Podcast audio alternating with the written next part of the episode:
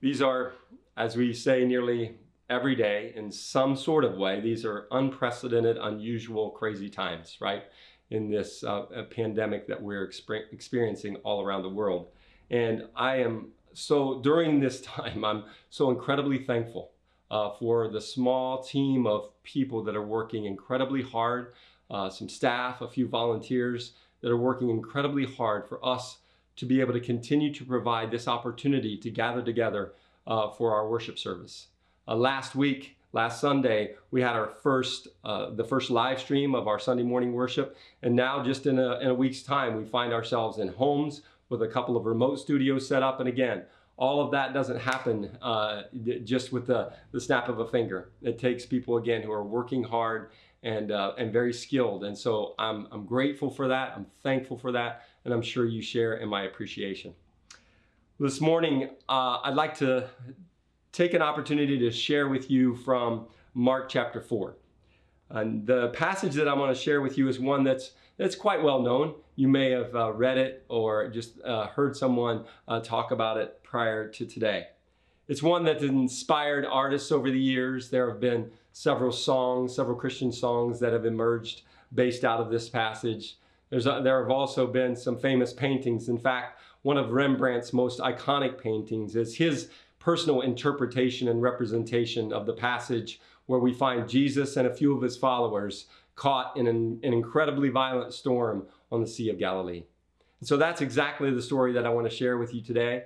And so if you happen to have a Bible there with you, uh, you can turn it to Mark chapter 4. You might be watching on your phone and not able to uh, open up your Bible app if you've used that, but no problem. As I read this passage, the verses are, are going to be on the screen, and so you can follow along with me as I do it. Again, it's Mark chapter 4. I'm going to start reading in verse 35. Would you follow along? That evening, Jesus said to his followers, Let's go across the lake. Leaving the crowd behind, they took him in the boat just as he was. There were also other boats with them. A very strong wind came up on the lake. The waves came over the sides and into the boat so that it was already full of water. Jesus was at the back of the boat, sleeping with his head on a cushion. His followers woke him and said, Teacher, don't you care we are drowning? Jesus stood up, commanded the wind, and said to the waves, Quiet, be still. Then the wind stopped and it became completely calm. Jesus said to his followers, Why are you so afraid? Do you still have no faith? The followers were very afraid and they asked each other, Who is this? Even the wind and the waves obey him. Let's pray. Heavenly Father, we thank you for the gift of your word. We thank you that many years ago you inspired Mark to, to capture this event and, and preserve it for, for all of us, for everyone that we come after. We thank you that we get this window into the life of Jesus and his followers. We thank you, Lord, that, that we have this, this chance to this morning allow this word to change us. And that's what we pray would happen we pray that because you are the ultimate teacher this morning, that you would take the, the truth that we, that we know is that your word is, and that you would use that and use the power of your Holy Spirit to bring about not just, not just something where we know a little bit about, more about Jesus, but that you would actually change us, Lord, that you would be, you would transform us as we gather together around your word with your people in the presence of your Holy Spirit. So God, we commit the time to you we ask, Lord, that you would uh, just be pleased um, and, and honored and glorified as we, uh, as we share together around your word. And I just uh, thank you and praise you again in the name of Jesus. Amen. Well, as we work our way through this story this morning, I'd like to simply invite you to, with me, uh, focus especially on the words that are in quotation marks, the words, the things that people say a couple of statements, about four questions. And I think as we kind of focus on those things, we're going to we're to talk a little bit about some of the other aspects of the story as well. But as we specifically look at the things that Jesus says and his followers say, I think we'll get great insight into who he is. We'll learn more about his followers, but I think we'll also learn a little bit about ourselves. And again, I think it's also an invitation to consider uh, um, not only what we what we know about this story, but how it maybe begins to to inform us about how we're dealing with things sometimes in our life that are unexpected and also things that we would not choose to experience personally. well, the first thing that Jesus says after he's been so in the context of this passage is Jesus has been teaching using parables and you if you're looking at a Bible there or if you do, you'll see in Mark chapter 4 that Jesus has been teaching in multiple parables and after he's been done with that that teaching session for however long that might have been, the first thing he says then after that is he says to his his followers, "Hey, let's take a boat ride." Now, most of the time when we hear words like that, let's take a boat ride, that means fun. I know for me it does. Amy and I are, are really uh, blessed to be able to live on a lake home and uh, we have a small boat that we're able to enjoy. And when one of us, Amy says to me, or I say to her, or one of our friends texts us and says, hey, let's take a boat ride, that immediately is like, yes, that's fun. It probably means the weather is nice. It means we're going to get out and kind of like relax and enjoy and decompress have some, probably some food and drink, again, hang out and see some friends that are on the water. That's just a good time. Now, I recognize completely that uh, Jesus is not inviting them to a to a uh, to like a pleasure cruise, right? He's not. This isn't like pleasure boating. This is a little bit more utilitarian. He's just saying, and his exact words were, "Hey, let's go to the other side of the lake." But I, I just found it. It struck me as ironic as as when we when we hear the words, uh, "Let's take a boat ride," how we think about fun. And when Jesus says this, well, we know that they're headed into something that, that's not going to be that fun. And so it, it almost then, as I was thinking about these, these first, this first statement of Jesus, this invita- invitation to go over, over on the other side of the lake, it got me thinking about a, a couple of uh, aspects of that. First, when Jesus said that, let's go to the other side of the lake, either he did or he didn't know what they were going to be getting into. Either he didn't did or didn't know that the storm was going to come.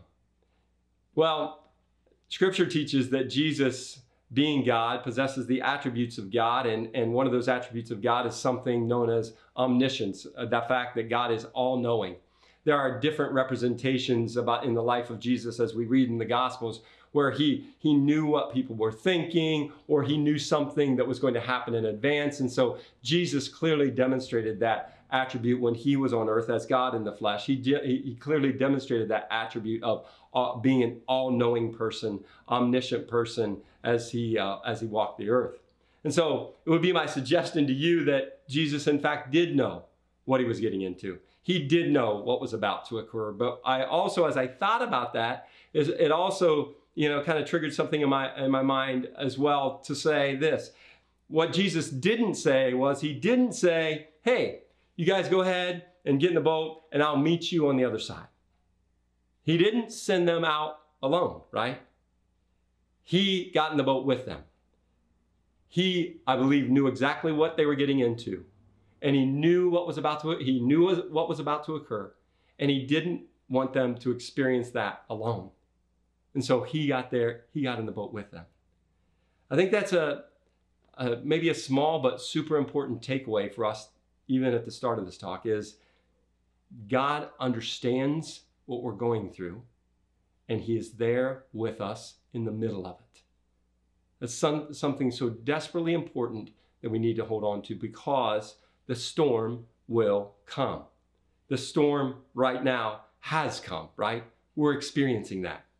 In our story, Mark says it this way a very strong wind came up on the lake. Now, on the Sea of Galilee, which is the body of water that, that Jesus and his followers are on right now, uh, it's uh, from history, we know that strong storms are not, were not, and are not unusual on that lake.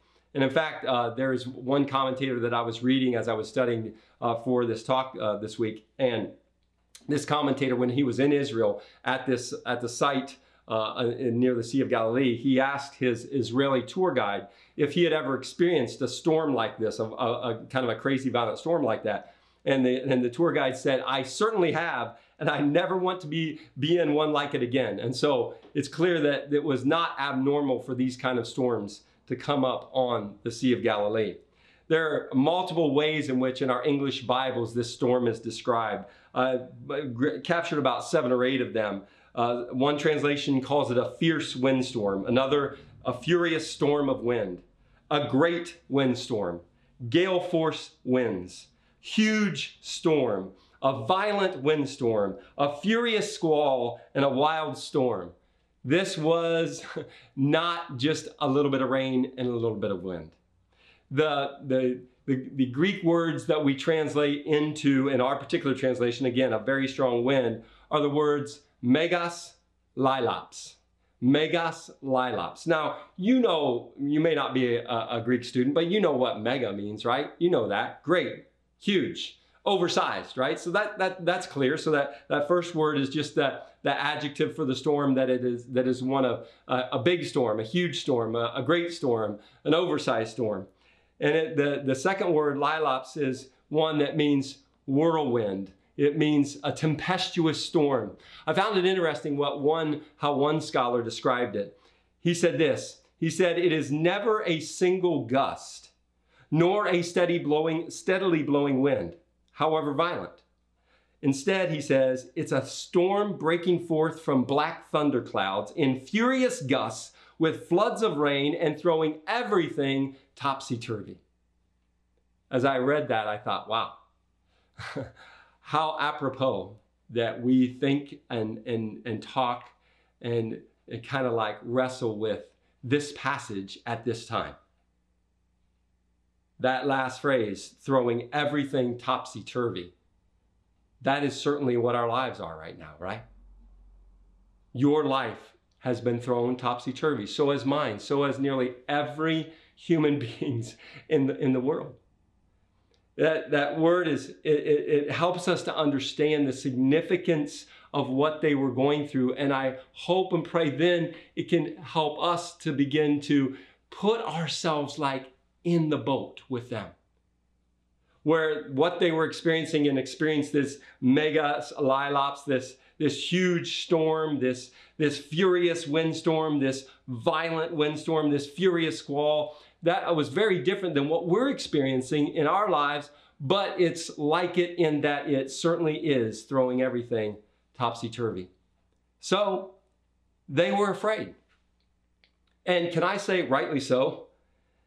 Many of those guys who uh, who were on the boat, uh, some of them would have been would have been fishermen. Likely, there were some of his followers there who were who were part of his a part of his ministry were fishermen, and so we can assume that some of those guys that were on the boat likely were fishermen. But they probably would have only been uh, on that lake much closer to probably closer to the shore and closer to their home in Capernaum. And so they they probably found themselves kind of in a in an unusual environment from what they had previously experienced even as fishermen.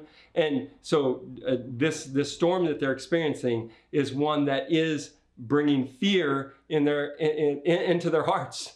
And so when you when you see look back on that passage that in verse 38, uh, the Bible says that Jesus was at the back of the boat. he was sleeping with his head on a cushion. And as Jesus was sleeping there, he was, he was in the back of the boat, or what's known as the stern. He was uh, probably sleeping, the stern in, in that ancient boat was most likely elevated. And so we, he was probably sleeping on what's known as the helmsman's seat there was a, a cushion or a pillow that typically was kept under that seat. And so Jesus is using that for a pillow. We can see he's asleep during this crazy thing that's going on. And uh, the second phrase that we focus on of these words that are being said is a question from the disciples. And what do they, what from his followers? And what do they say? Don't you care?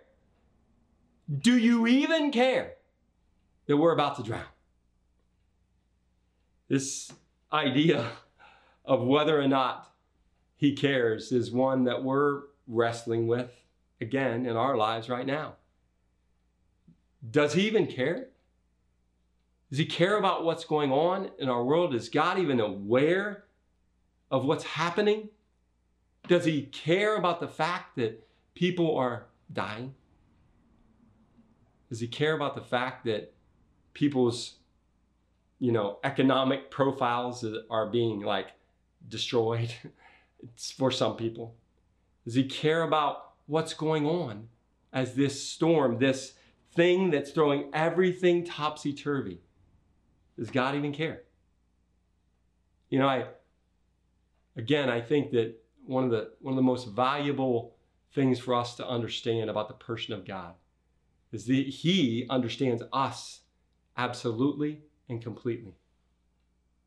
He recognizes the struggles that we have when we are in times like this. He, he understands our anxiety about these different kinds of things. And so it's, it, and we might like to, you know, point fingers at the at the at Jesus followers and and kind of judge them for what they what they say. But I think for many of us, when we find ourselves in something that's throwing everything topsy turvy, when we find ourselves in the storms of life, it's a very very natural thing for all of us to say, do you even care?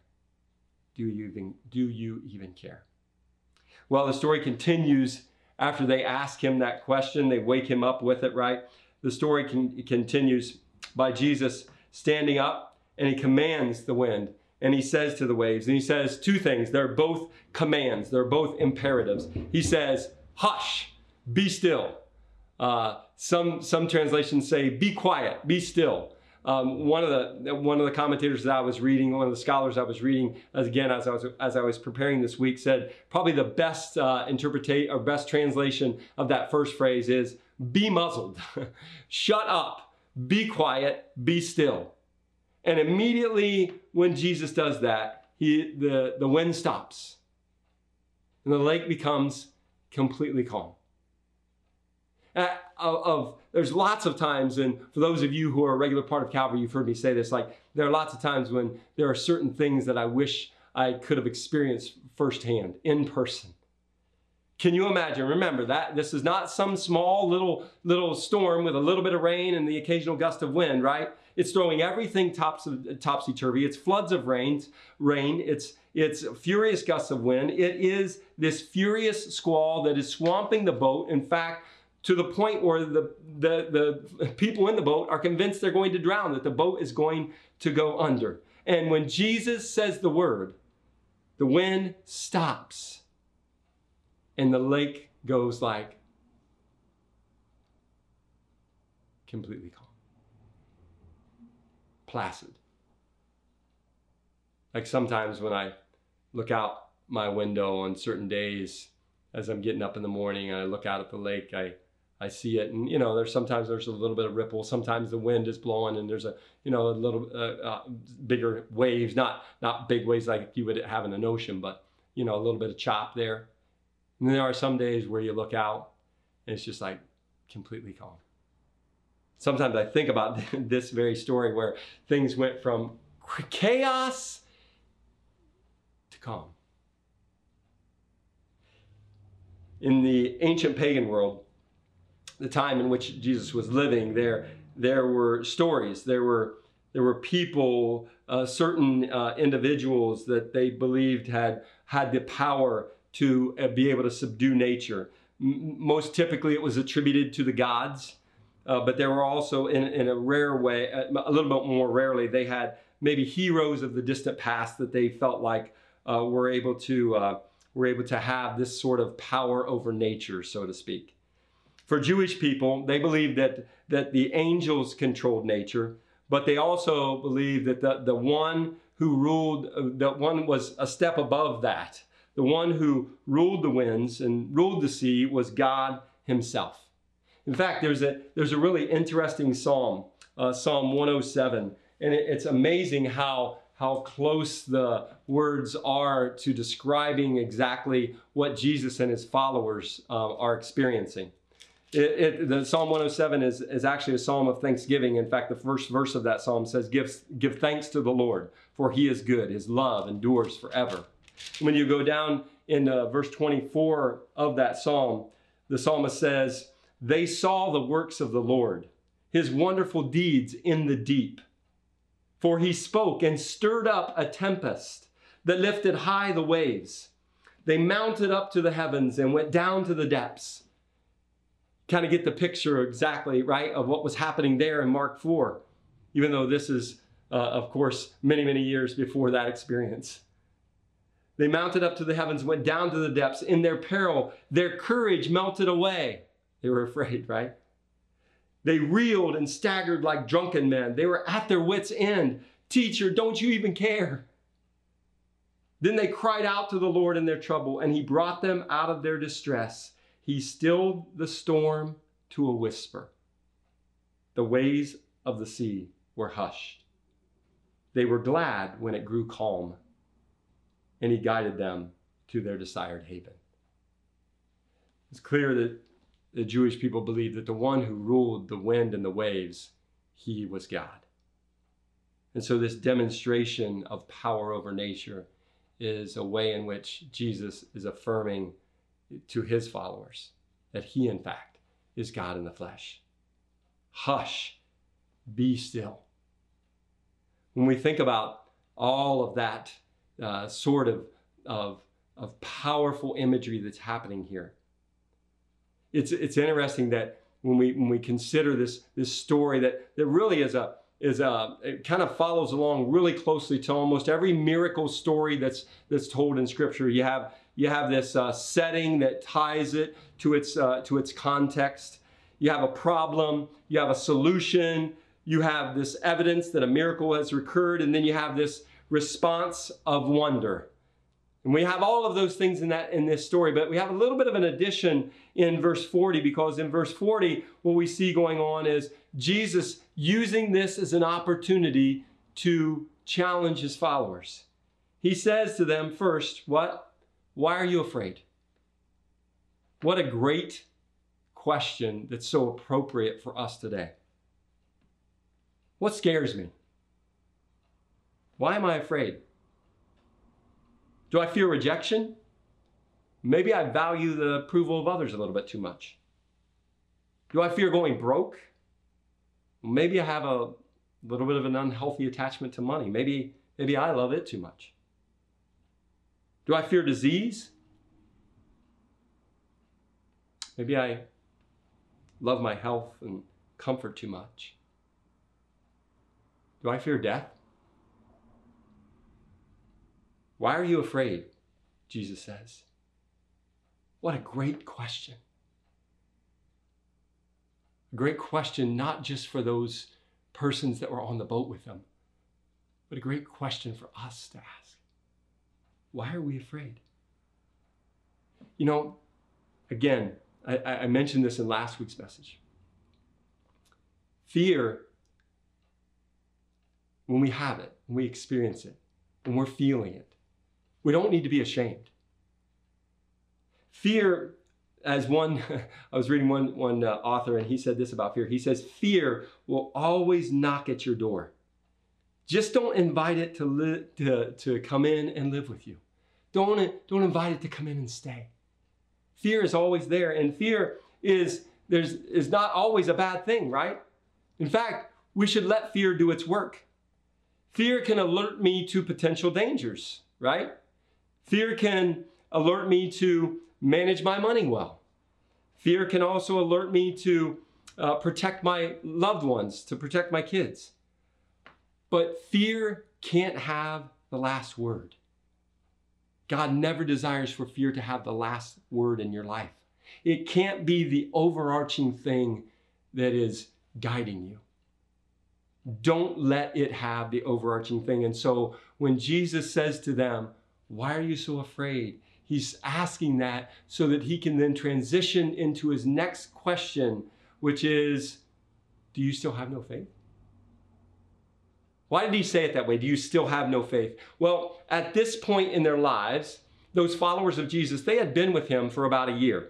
They had walked with him, they had traveled with him, they had eaten together, they had spent a lot of time together, and they had witnessed some amazing things. They had they had probably heard the story about the fact that he had changed water into wine, his first uh, miracle at the wedding feast in Cana of Galilee. Now they weren't there. Many, probably, maybe any of them were not there for that for that particular miracle. But they had seen multiple healings. They had, they in fact had seen multiple things. Many different people healed of many different things. In fact, one of those healings, it was the the servant of a Roman centurion. Jesus wasn't even in person he came across on the, on the road this Roman centurion who, who, had, who had heard of Jesus and his servant, who he thought so highly of, uh, was ill. And, and so he asked Jesus if he could if, if he could heal them. And Jesus was was willing to go and go to his home. He was only a short time, uh, part, uh, short distance from the Roman centurion's home. And the Roman centurion said, "Listen, I, I don't even know. I don't even deserve to have you, you know, come into my home. You know, I'm a person who's in charge. I just say to someone, do this, and they do it. And if you just say the word, he will be made well. And Jesus is like, whoa, this guy, I, I don't know that I've seen faith like his anywhere. And that servant was made well. They saw that, they witnessed that. They saw him raise a widow's son from the dead in a town known as Nain. They saw him ta- teach with authority, an unprecedented, unparalleled authority. They, they witnessed him face down the religious leaders of the Jewish establishment and, dis- and demonstrate courage. They, they, they experienced all of these things. And so that's why it's not without, eh, without context, but it, that's, that's why Jesus says to them, guys, do you still have no faith? You've witnessed it. You've seen who I am. You've heard what I've taught. You've seen what I can do. You've witnessed my power, so to speak. So, how is it that you still have no faith? What a challenge to us. You see, that's the transition. What did I say? Fear will be there with us. There's multiple times in Scripture, in the Psalms, David says, When I am afraid, I will trust in you. Not if I am ever afraid, but when I am afraid, he knows he's going to be afraid. And, and, and if, if God inspired David to, to, to, to express that to him, and we have that captured in, in, in the Word of God, then certainly God understands that there are times when we're going to be afraid. So the question from Jesus is to set us up and point us toward the fact that yes, fear will be there, but will we allow it to have the last word or will we begin to demonstrate faith? You know, I know what you might be thinking because I, I kind of think the same thing. Like in this story, Jesus says, Hush, be still. And the wind dies down. I mean, again, how does wind hear the, our voice, right? How does a wave respond to an imperative? But that's what happened. But that makes the story great, right? It happened, you know, they get in the boat, the storm comes, Jesus says the word, and the storm is over. That doesn't always go that way in life. In fact, some of these people who are in the boat with Jesus, if we can assume that some of them were his followers that would eventually become known as his apostles, that they would be part of what's known as the 12, people like Peter and James and John. If there were some of those guys in the boat with Jesus, then all of those 12, the vast majority of them were going to die horrific deaths later in life as they refused to stop their proclamation of Jesus as Lord. They would be martyred, they would be killed, some of them, and again, in very horrific ways. The storm sometimes doesn't go away. And I was, was talking to someone this week about this passage, and I said, you know, that's an incredible miracle. Again, crazy miracle. It shows the power of God over nature. But I wonder if maybe even a greater miracle is for God to provide for us calmness and stillness within when the storm is raging, maybe what, what happens at times is God is able to provide for those, uh, those of us who have faith in Jesus. Even though the storm may continue to rage, we can have the calm in the storm. We can be people who, because of our faith in Him, fear doesn't have the last have to have the last word that we can exhibit and that this isn't something where we we deny what's happening we don't we aren't, we aren't people who, who are not willing to empathize with people who are going through pain. We don't somehow live in some fantasy world that everything is always going to be okay. No, it's not that. It's that we have an assurance in our lives that comes only from Jesus. And he is able to bring that calm into our lives. And maybe that's the greater miracle, even something more powerful than be able to say to the wind and speak to a wave and tell it to do as He wanted it to do. That He could provide for us the stillness of heart, to walk through crisis, to walk through that time when what? Everything is being turned topsy turvy, to walk through it in faith with confidence. Well, after this happened, when the followers of Jesus experienced all of that, the story goes on to say that they were very afraid. The followers were very afraid at the, there at the beginning of Mark, uh, verse 41. And then they said to one another, and this is the, the last thing again that's in quotes in this story. They said, Who is this? Who is this? This is possibly the most important question that any human being will ever answer. Who is he? There are lots of important questions that we'll answer, right? We wrestle with. Where will I live? Should I have kids? If I have kids, how many? Where should I go to school? Who should I marry? How should I invest my money? What should, what, what should my career path be? This thing has been in the fridge for a while. Should I eat it? there's, there's lots of questions that we have to answer in life. You're answering some, you've already answered some today. You'll answer a lot the rest of this week and the rest of your life. But there's no more important question that any of us will ever answer than who is this guy?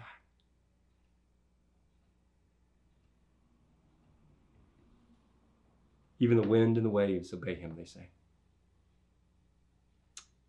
It's amazing story. Not just, doesn't just have context and meaning for the lives of Jesus' followers who experienced it firsthand. I believe it has context and meaning for us today. And I think that that reality for us, that it does have meaning for us today, is why we're here. It's why I'm here. Because I believe God is saying something to all of us in light of this story and in light of what we're facing. A man by the name of Lamar Williamson uh, wrote a commentary on Mark. And I thought that what he said in that commentary was important for us to hear. And so I want to read you just a portion of what he says about the significance of this story for today. He says, this text is also significant for individuals and individual believers in Jesus, individuals of all sorts. In times of tumult and grave danger, a natural human reaction is to wonder whether or not there is a God. And if so, whether God is even aware of my problem. We cry out to God in the midst of our storms, Don't you care? We try to wake God up to take care of us. At such times, this text speaks to our condition. It pictures Jesus in the boat with his disciples, present with us, and concerned for us, even when we do not perceive his care.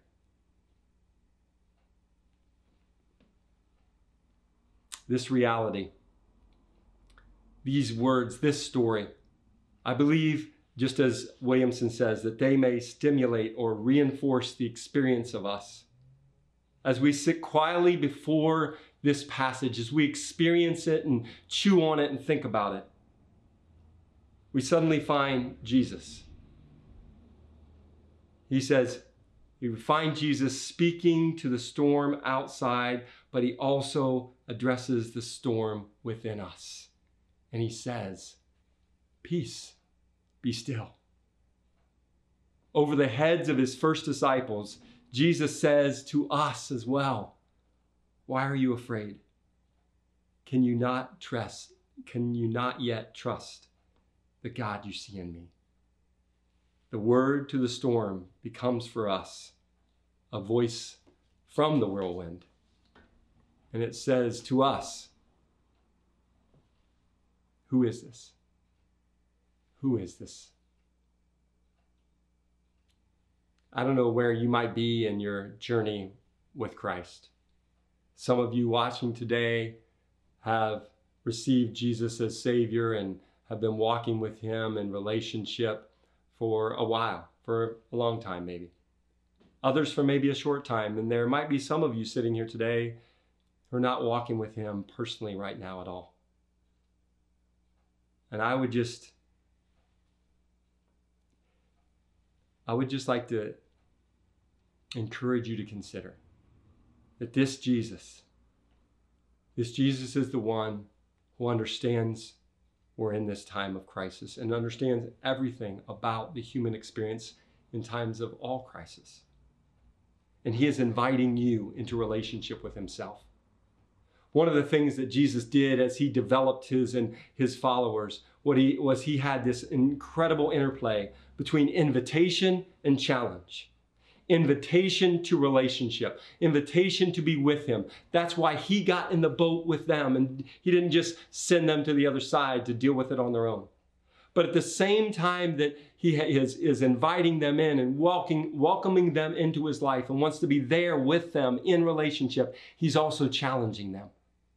So he's there in the boat with them, he's present with them, but he's challenging them, causing them to think about things inviting them and challenging them into a, into a, into a new way of, of looking at life and, and a new way of considering what's most important. So he doesn't, he's not only just exhibiting his presence, but he's challenging them to spiritual growth. He's challenging them to become something that they never even thought they could. And that's why he says, Why are you afraid? That's why he says, Don't you, you still have no faith? So, in the same way, Jesus is doing that this morning for each of us. He wants us to know that He is here with us. He desires to be in relationship with you. And He also wants to challenge you to grow deeper in your faith as a result of the storms in your life. Whether, there's, whether those storms are stilled, and that is an amazing, gracious act that God often, often does for us or whether his miracle working act is to quiet our heart. He's challenging us in our spiritual growth. He's challenging us to become people beyond what we could dream. And so this morning, as we think about this story and how it applies to our lives, where is your faith? What freaks you out? Why are you afraid right now? Could it be that this person, Jesus, is the answer for life? Could it be that he's exactly who he said he was? I encourage you to just in these next couple of moments to bow your heads with me and to consider offering your life completely and fully over to the Lord in faith. Would you bow your heads? Heavenly Father, we are afraid. There's, there's probably diff- uh, certainly different levels of fear and anxiety that we're all experiencing. Maybe no two of us are experiencing this crisis in our lives in the exact same way.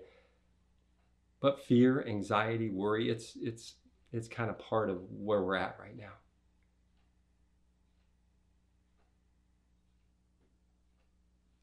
Father, don't allow fear, our fear to be the end game.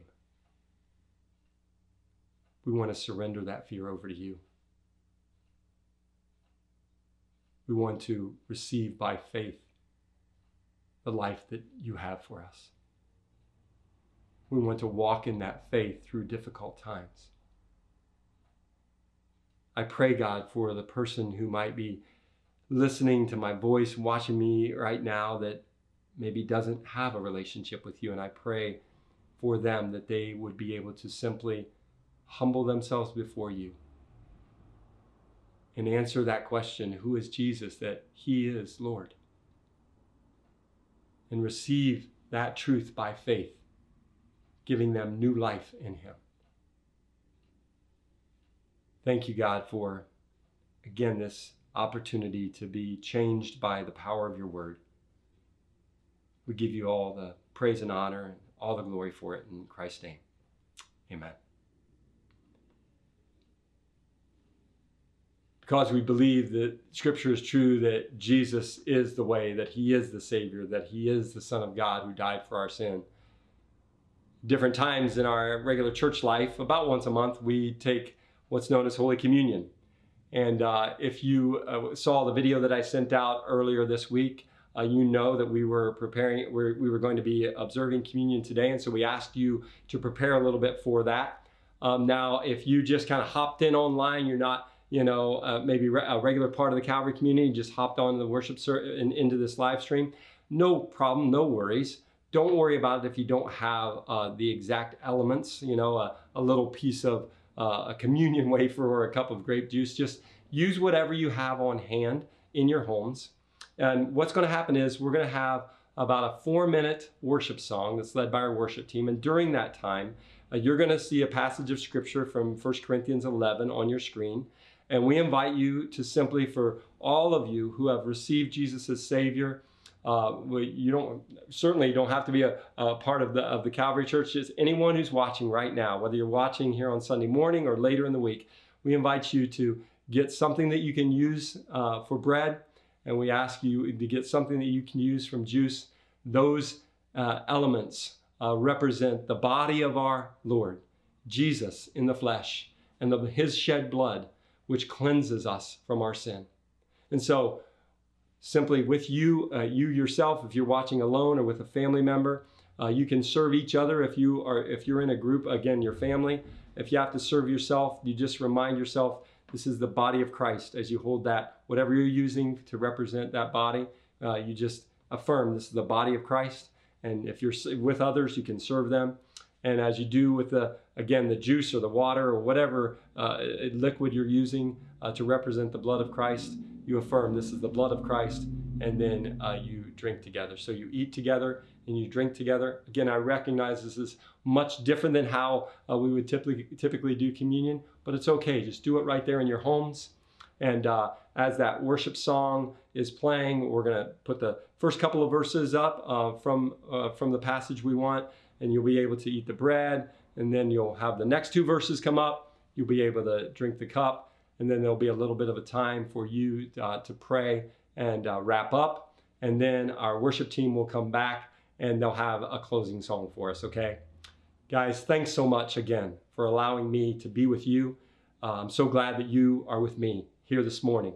And we pray that uh, what, what we've done together has been an encouragement for you to put your faith in Jesus.